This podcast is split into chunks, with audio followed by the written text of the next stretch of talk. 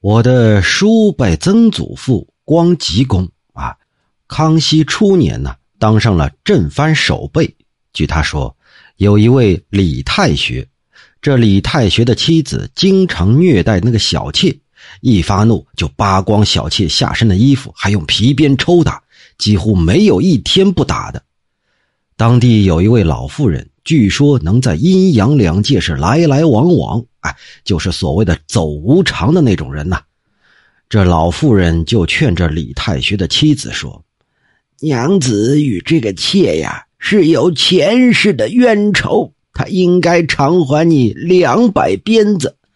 哎，可惜呀，你现在这嫉妒心太盛了，打他的鞭子数啊都超过了十几倍喽，这就反而又欠了他的债啊。”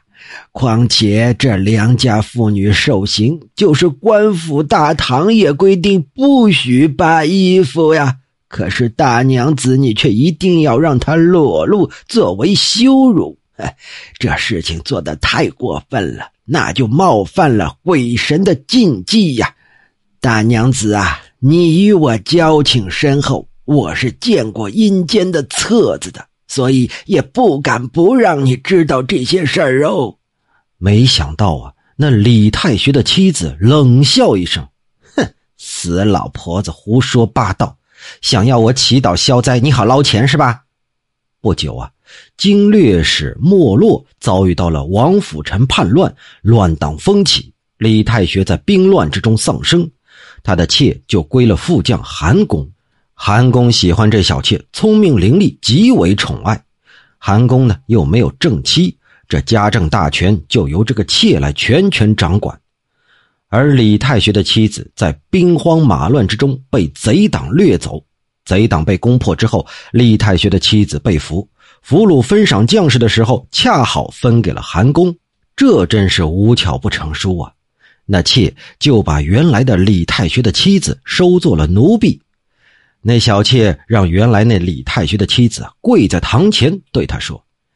你如果能接受我的指挥，每天早晨起床之后，先跪在梳妆台前，自己脱掉下身衣服，趴在地上让我打五鞭子，然后供我使唤，我就饶你不死；否则的话，你是贼党欺士，无论是要杀要剐，都不会有人来管，应当一寸寸的割下你的肉，喂猪喂狗。那李太学的妻子怕死，什么气节脸面也都顾不上了，叩头表示遵命。可是那妾不想让李太学的妻子马上就死，鞭打的时候啊，并不狠，只是让他知道疼而已。一年多以后，李太学的妻子得了别的病死了，计算他所受的鞭数啊，正好与他所欠那小妾的鞭数相等。嗨，这个太学的妻子真是顽钝无耻啊！他受到鬼神的记恨，所以阴司勾取了他的魂魄。这件事儿，韩公自己并不隐晦，而且还常拿出来说，来证明因果报应的道理。因此，众人都知道这前因后果究竟是怎么回事。韩公又说了，就像完全兑换所处地位一样，明朝末年的时候，他曾经游历襄阳、邓州一带，与一个叫张渊湖的术士住在一起。这张渊湖知道旅社的主人的妻子虐待小妾很过分，愤愤不平，私底下就对韩公说了：“道家有一种借人躯体的法术，名叫借形法。凡是修炼没有成功，气血已经衰退，还不能够合成仙丹得到正果，就借用一个年轻力壮的身体，趁他睡着的时候，同他互相调换。”我呀，曾经学过这种法术，姑且试试。到了第二天，这家人忽然听到妻子在小妾的房里说话，而小妾在妻子的房里说话。